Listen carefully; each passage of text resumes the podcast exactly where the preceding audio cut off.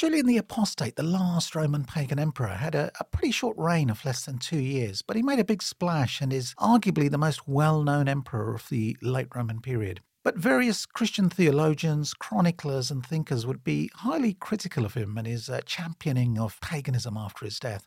So, this video is part of a series on what his critics wrote about him.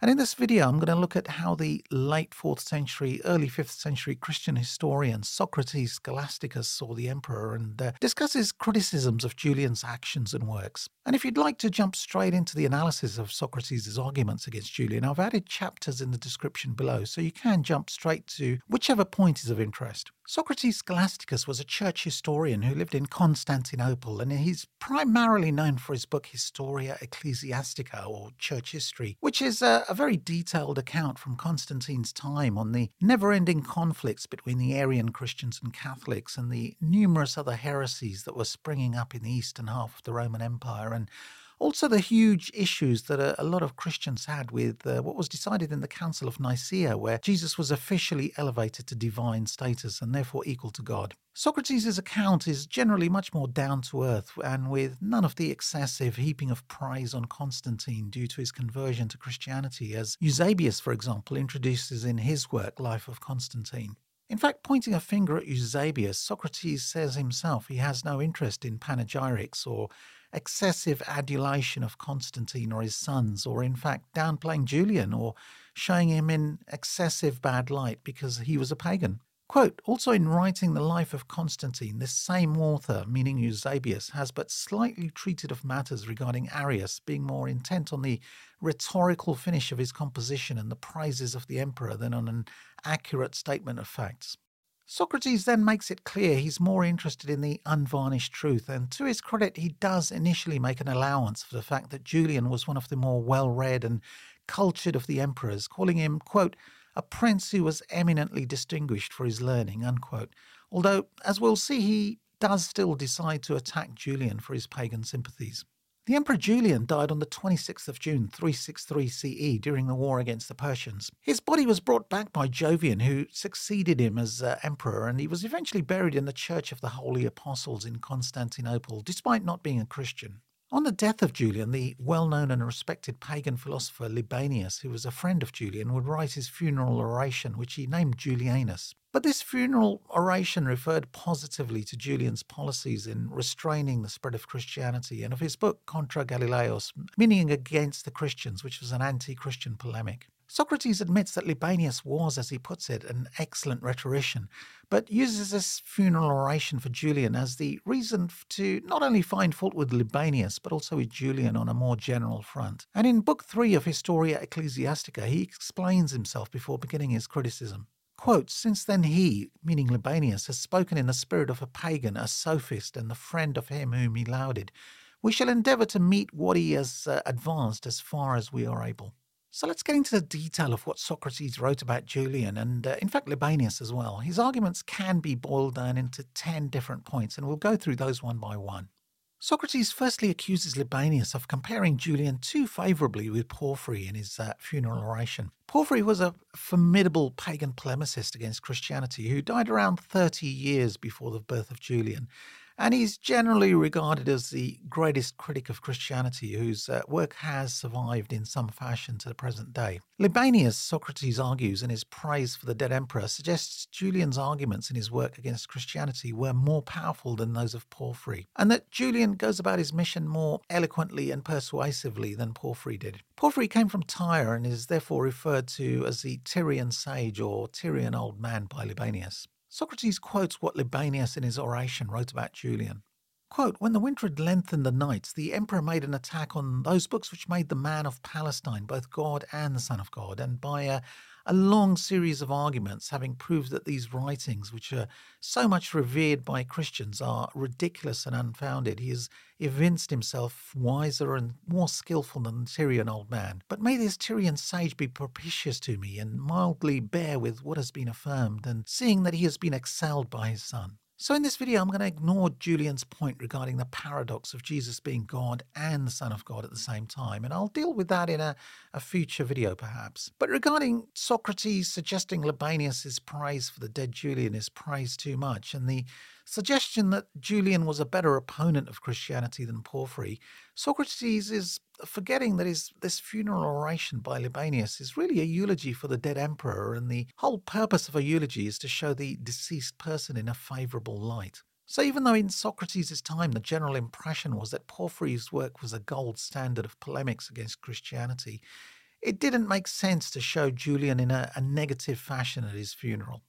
And staying on the issue of who was a better critic of Christianity, Socrates is forgetting that Julian's life was cut short and he died at the pretty young age of 32. So he never had the chance, growing up in a Christian environment during his youth, to freely voice his opinion or write on the subject. And of course, once he became emperor, he had just two short years to both manage the empire, a full time job in itself, and to write his polemic. Porphyry, on the other hand, lived during the age of pagan emperors and also lived to a ripe old age, and uh, therefore had much more time, opportunity, and freedom to write his work against Christianity. So it's unfair in many senses to compare the two on their works. Socrates also attacks Libanius for flattery and essentially bending with the wind in terms of opinion. An example he quotes is Libanius writing flattering words about Constantius II when he was alive and emperor. However, after Constantius's death and during the reign of Julian, Socrates writes that Libanius, presumably because he was a pagan himself, then began writing severe criticism of the dead emperor. Quote, For while Constantius was alive, he wrote encomiums upon him, but after his death, he brought the most insulting and reproachful charges against him, so that if Porphyry had been emperor, Libanius would certainly have preferred his books to Julian's. And had Julian been a, a mere sophist, he would have termed him a, a very indifferent one, as he does Ecebolius in his epitaph upon Julian. So essentially, his argument is that Libanius can't be relied on because he is a flatterer. However, it has to be remembered that Julian was dead and Jovian, who was a, a devout Christian, was now emperor. So praising a, a pagan emperor for his uh, anti Christian stance was now once again a risky endeavour. Nevertheless, Libanius still praises him for it, and this showed a, a certain amount of boldness. So Libanius certainly wasn't necessarily changing his opinion due to the exigencies of the uh, political and religious situation. If he was, then he would be criticising Julian instead to curry favour with Jovian. Socrates also suggests that Julian, like Porphyry before him, spends more time showing contempt for the Bible and Christian beliefs rather than actually putting forward sound arguments against Christian dogma. Quote, that both Julian and Porphyry, whom Libanius calls the Tyrian old man, took great delight in scoffing is evident from their own works, unquote. And that therefore the, the works of both Porphyry and Julian are given much more respect than they really deserve. And Socrates suggests that uh, in any case it was too late for Julian to try and overthrow Christianity. Quote, but throughout the long contest into which he entered, instead of uh, attempting to disprove anything by sound reasoning, as Libanius asserts, in the absence of truth, he had recourse to sneers and contemptuous jests of which he was excessively fond. And thus he sought to hold up to derision which is too firmly established to be overthrown. Unquote. He then argues that both Julian and Porphyry used straw man arguments and that many of their arguments could equally be used against paganism, which they knew but purposely avoid to prevent their case from being weakened. He doesn't, however, address any of the numerous arguments that either Porphyry or Julian made against Christian beliefs. However, to be fair, Socrates' book was more on church history than a, a counter against either Porphyry or Julian, so he can be forgiven on that front. Socrates next argues that both Porphyry and Julian do not hesitate to criticize or make fun of the great thinkers of yesteryear, and that counts against them as they have little respect for the great men of the past. Porphyry, for example, in one of his works called The History of the Philosophers, had uh, criticized the famous Greek philosopher Socrates, who was generally regarded for his wisdom, modesty, and virtue. And in the same fashion, Julian, in his work The Caesars, lampoons various previous emperors. Julian, he writes, quote, displayed a, a like morbidness of mind in his book entitled The Caesars, wherein he traduces all his imperial predecessors, not sparing even Mark the philosopher. Their own writings therefore show that they both took pleasure in taunts and reviling. By Mark the philosopher, he's referring to the emperor Marcus Aurelius. Surely he suggests someone like Socrates and, uh, by extension, other great thinkers like Plato and Aristotle were beyond criticism. And surely Julian had no place in lampooning a thinker like Marcus Aurelius as well as other previous emperors. But this is a weak point, as the, the Greek believed in free discourse and free thinking, and certainly there was no great injunction in not believing or banning criticism of uh, Socrates at all in the, the Greek way of thinking. And even Plato and Aristotle disagreed with Socrates on various issues, and uh, that was all part of the cut and thrust of talking about philosophy. And as far as Julian's work, The Caesars, was concerned, the work was written as a comedy in which lampooned all and sundry, not just Marcus Aurelius. And uh, of course, lampooning the previous emperor didn't necessarily mean he agreed or disagreed with him on uh, any issue of philosophy.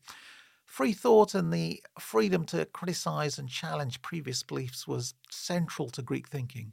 This was, of course, quite a, a, polar opposite to Christianity, where belief in a certain dogma was necessary and beyond question. Anyone who questioned or disagreed with any dogma or belief could be labeled a heretic and uh, thrown out of the church. There was a huge number of heresies in that time, and the, the way the church dealt with them was quite different and draconian compared to pagan differences in belief. So the difference in opinion showed the chasm that had opened up between pagan freethinking and the Christian religion where any criticism of Jesus or the apostles or saints was complete anathema. Socrates then refers and quotes from Gregory of Nazianzus, who, in his second oration against the pagans, mentions Julian hiding his true feelings regarding paganism before he became emperor, and that Julian had already been looking in this direction well before he rose to power. In other words, that he was living a lie and that his reasons for visiting Athens during his youth were not sincere. His motive, he wrote, for this visit was twofold. One reason was honourable to him to see Greece and attend the schools there. The other was a more secret one, which few knew anything about, for his impiety had not yet presumed to openly avow itself, to have opportunity of consulting the sacrifices and other impostors respecting his own destiny. In fact, Socrates would quote more from Gregory of Nazianzus, which portrayed Julian in pretty bad light, mentioning many of his body language traits, but in an extremely negative way, and generally remarking on his personality being fickle or extravagant in mind and thinking, and essentially suggesting that Julian was not really fit to be emperor, not having the persona required for the position. Quote, For it seemed to me that no good was portrayed in it by a neck seldom steady, that the frequent shrugging of shoulders, an eye scowling and always in motion, together with a frenzied aspect, a, a gait irregular and tottering, a nose breathing only contempt and insult, with ridiculous contortions of countenance expressive of the same thing, immoderate and very loud laughter, nods as it were of assent, and drawing back of the head as if in denial, without any visible cause speech with hesitancy and interrupted by his breathing, disorderly and senseless questions, answers no better, all jumbled together with the least consistency or method. Why need I enter into minute particulars? Such I foresaw he would be beforehand as I found him afterwards from experience. And Gregory would write that he had essentially predicted that Julian would come to power and very unfairly compares his tenure as emperor to the various biblical disasters and cataclysms and uh, seemed to be satisfied with his premature end. Quote, For it would have been far better than I should have been convicted of having formed a, an erroneous judgment than that the world should be filled with so many calamities and that such a monster should have appeared as never before had been seen Although many deluges and conflagrations are recorded, many earthquakes and chasms and descriptions are given of many ferocious and inhuman men, as well as prodigies of the brute creation compounded of different races of which nature produced unusual forms. His end has indeed been such as corresponds with the madness of his career. Unquote.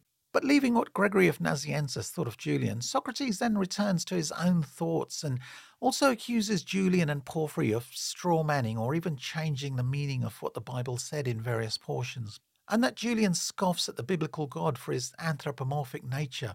In other words, God is rather spoken of as a man with human attributes like anger and jealousy rather than a, a supreme divinity being above and beyond human understanding and human weaknesses. And also that they meaning Julian and Porphyry, being skilled in sophistry, uh, abuse their power to fool Christians back into the pagan fold. Quote, It is also very obvious that the emperor in his discourses was intent on beguiling the ignorant and did not address himself to those who possess the form of the truth as it is presented in the sacred scriptures. And later he writes that Julian and Porphyry, uh, in their various compilations, have endeavoured to do violence to the truth, sometimes by the corruption of passages of sacred scripture, at others by either adding to the express words and putting such a construction upon them as suited their own purpose. Many have demonstrated by confuting their cavils and exposing their fallacies. Again, he doesn't mention any specific places where he thinks Julian or Porphyry have done that, although he mentions other Christian apologists like Origen, for example, having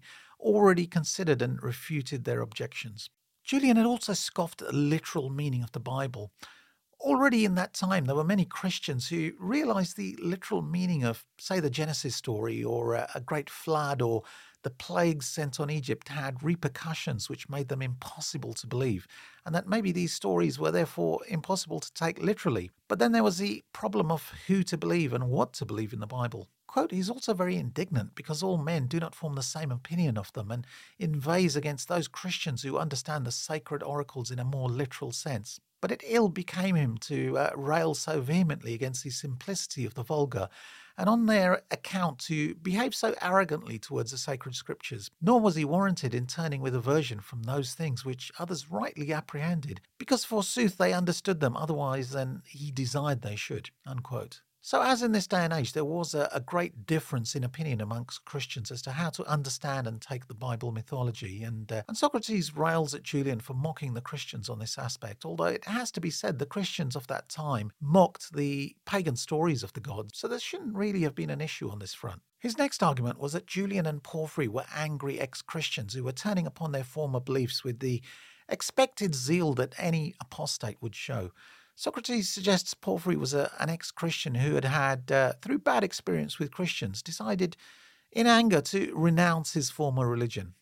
Quote, but now, it, as it seems, a, a similar cause of disgust seems to have operated upon him to that which affected Porphyry, who, having been beaten by some Christians at Caesarea in Palestine and uh, not being able to endure such treatment from the workings of unrestrained rage, renounced the Christian religion. From hatred of those who had beaten him, he took to writing blasphemous works against Christians, as Eusebius Pamphilus has proved, who at the same time refuted his writings. And he suggests Julian too had followed the same route. Perhaps he was hinting at Constantius having Julian's father and brother killed being the, the cause of his apostasy, and uh, perhaps there is some weight in that, although it's known Julian had a natural interest in Greek philosophy and uh, only gave up Christianity at the age of 20 during his studies, rather than through hatred of uh, Constantius. Certainly, he never attributes his apostasy to his treatment by the previous emperor. Socrates' final argument was that Julian showed hypocrisy of the highest order for scoffing at Christians for elevating the man Jesus to divine status, for surely pagans did exactly the same for their emperors. When a Roman emperor died, he was immediately seen as joining the gods. And in fact, he accuses Libanius of doing exactly this to Julian after his death, that of seeing him as a god. Quote, but when Libanius the sophist says in derision that the Christians make a man of Palestine, both God and the Son of God, he appears to have forgotten that he himself has deified Julian at the close of his oration. For they almost killed, says he, the first messenger of his death, as if he had lied against a god. And a little afterwards he adds, O thou cherished one of the gods, thou disciple of the gods, thou associate with the gods. In fact, he even labels Libanius as elevating Porphyry himself, as uh, suggested by his oration when he writes, May the Syrian, meaning Porphyry, be propitious to me. And this raising to divine status, he said, was unequivocal and uh, wasn't just praise. And then he goes on to say that many persons elevated to divine status were in fact drunkards like Hercules and Bacchus rather than sober, upstanding men. Quote, we might indeed show by a variety of instances that the practice of deifying human beings was far from uncommon amongst the heathen. Nay, they did so without the slightest hesitation. And in fact, it wasn't just emperors, but many other heroes and other personalities who had been deified, and uh, included many who did not deserve this accolade because of their actions. Pagans like Attis, a priest in Phrygia, was seen as the personification of the gods Adonis and Bacchus. And he also cites the more famous example of Alexander the Great being made a god when he visited the Oracle of Delphi. The oracle had declared Alexander to be, quote, king divine concealed in mortal form, unquote. Quote, these are the words of the demon at Delphi, meaning the Oracle of Delphi, who, when he wished to flatter potentates, did not scruple to assign them a place amongst the gods. He wrote, suggesting Alexander was one of the many given this honour. Again, when Alexander, king of the Macedonians, passed over into Asia, the Amphictyons courted his favour, and the Pythoness uttered this oracle To Zeus, supreme amongst the gods, and Athena, Tritogenia, pay homage, and to the king divine, concealed in mortal form. Him Zeus begat in honour to be the protector and dispenser of justice amongst mortals, Alexander the king. And continuing on the same point, Socrates points out that although the deification could be put down to simple flattery, this didn't explain lesser men who simply didn't have sufficient qualities and uh, uh, but getting the same honor and being elevated to the status of gods. And he gives the example of Cleomedes, a pugilist or boxer who was made a god as commanded by the oracle of Delphi, even though various people strongly rejected this idea. Quote, the last of the heroes is Cleomedes, the Asclepiolan. Him honour with sacrifices, for he is no longer a mortal. Because of this oracle, Diogenes the Cynic and Oenomaus the philosopher strongly condemned Apollo.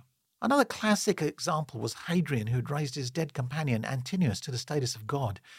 Socrates writes that Libanius didn't have an issue with these examples and many others that the pagan oracles raised, which he, he terms ridiculous and contemptible absurdities, and which Libanius would surely have known about. Meanwhile, he argued that Christianity was different in that faith in Jesus was paramount before his divine status could be understood. Quote, Moreover, that man in Christ was united to the Godhead, so that while he was apparently but man, he was the invisible God, and that both these things are most true, the divine books of Christians distinctly teach. But the heathen, before they believe, cannot understand, for it is a divine oracle that declares, Unless ye believe, assuredly ye shall not understand. Unquote.